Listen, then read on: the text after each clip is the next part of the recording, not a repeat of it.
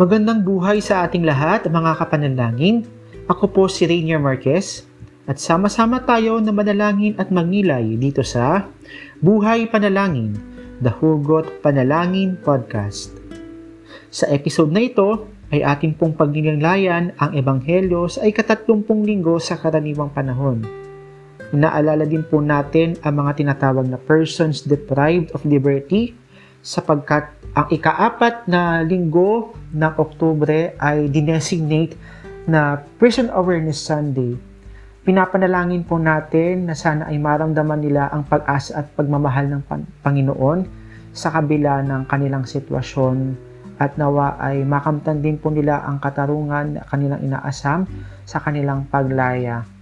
Sinasama po natin sa ating uh, podcast ngayon ang lahat ng mga tigapakinig natin, ang lahat ng mga sumusubaybay.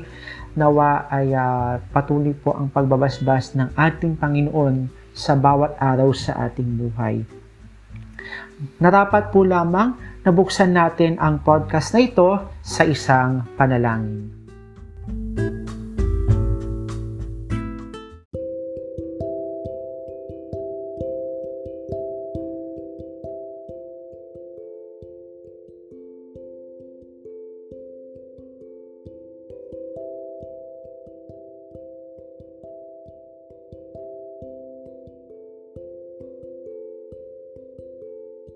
Sa ngalan ng Ama, at ng Anak, at ng Espiritu Santo.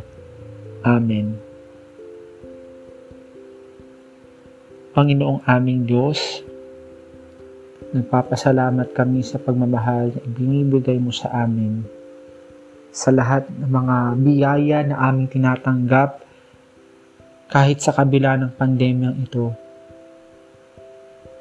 Maraming maraming salamat po Panginoon sa bawat buhay at bawat bagong buhay na aming tinatamasa sa aming paggising at sa aming bawat paghinga. Hinihiling po namin na buksan ninyo ang diwa at aming isip sa aming pakikinig sa podcast na ito. Nawa ay mayroon kaming matutunan. Dinadalangin din po namin sa inyo ang mga persons deprived of liberty sa pagdiriwang ng Prison Awareness Sunday. Gaya po na sinabi ng aming Panginoong Heso Kristo sa Ebanghelyo na mahalin ang kapwa gaya ng aming sarili, idinudulog namin at ipinapanalangin namin na sana po ay mabigyan sila ng pagkakataon na mabigyan ng kalayaan sa kabila ng mga pagkakasala kung sila man ay nagkasala o kung sila man ay naakusahan ng mali, pagkaloob niyo po sila ng kalayaan. Ipadama niyo po sa kanila ang pagmamahal at nawa ay hindi po sila mawalan ng pag-asa sa kabila ng kanilang sitwasyon.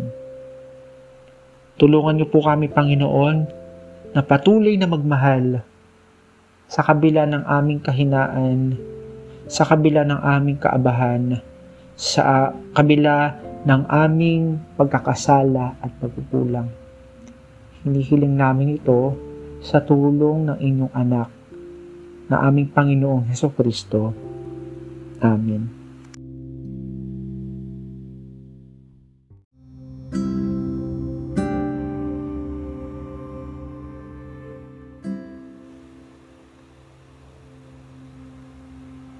Ang mabuting balita ng Panginoon ayon kay San Mateo.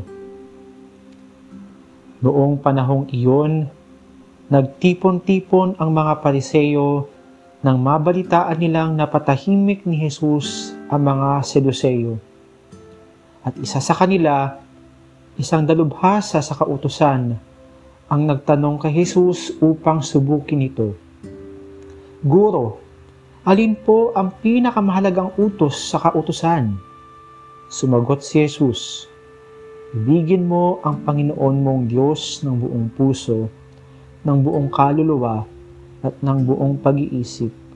Ito ang pinakamahalagang utos. Ito naman ang pangalawa, ibigin mo ang iyong kapwa gaya ng iyong sarili. Sa dalawang utos na ito, nakasalalay ang buong kautusan ni Moises at ang turo ng mga propeta. Ang mabuting balita ng Panginoon.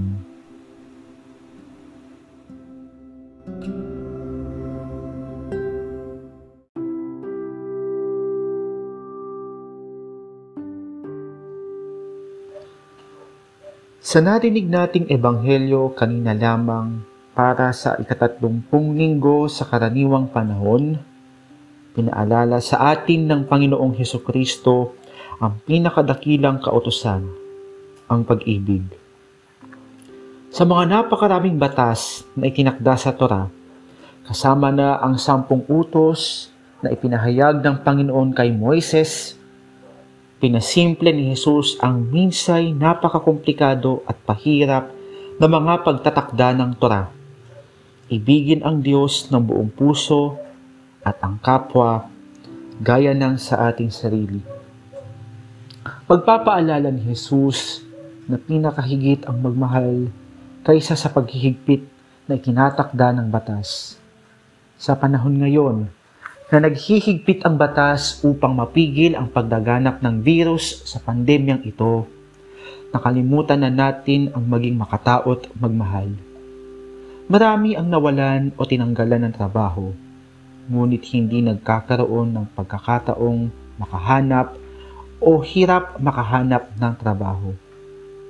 Marami ang naghihirap, ngunit ang mga nasa kapangyarihan ay ganid at sakim sa mga nangangailangan. Napakahirap ang magsimba dahil limitado pa ang pinapapasok sa simbahan pero halos 70% na ang pwedeng pumasok sa mga mall. Ang tanong, sa kabila ng pandemya, papaano pa natin maipapahayag ang pag-ibig ng Diyos at sa kapwa? Naghihigpik man ang batas ngayon, Walang makahahadlang upang umibig at magmahal tayo kahit sa simple at maliit na pamamaraan. Kung nawalan ng trabaho, pwedeng dumiskarte. Kung mayroon tayo, patuloy pa rin tayong magbukas palad sa mga nangangailangan. At pinakahigit sa lahat, magdasal. Kung hindi makapagsimba, pwede naman sa online mass at gumawa ng act of spiritual communion dahil ang pag-ibig ay hindi naghihigpit. Malaya at makatao ang pag-ibig. Ikaw, kapanalangin, kaya mo pa bang umibig?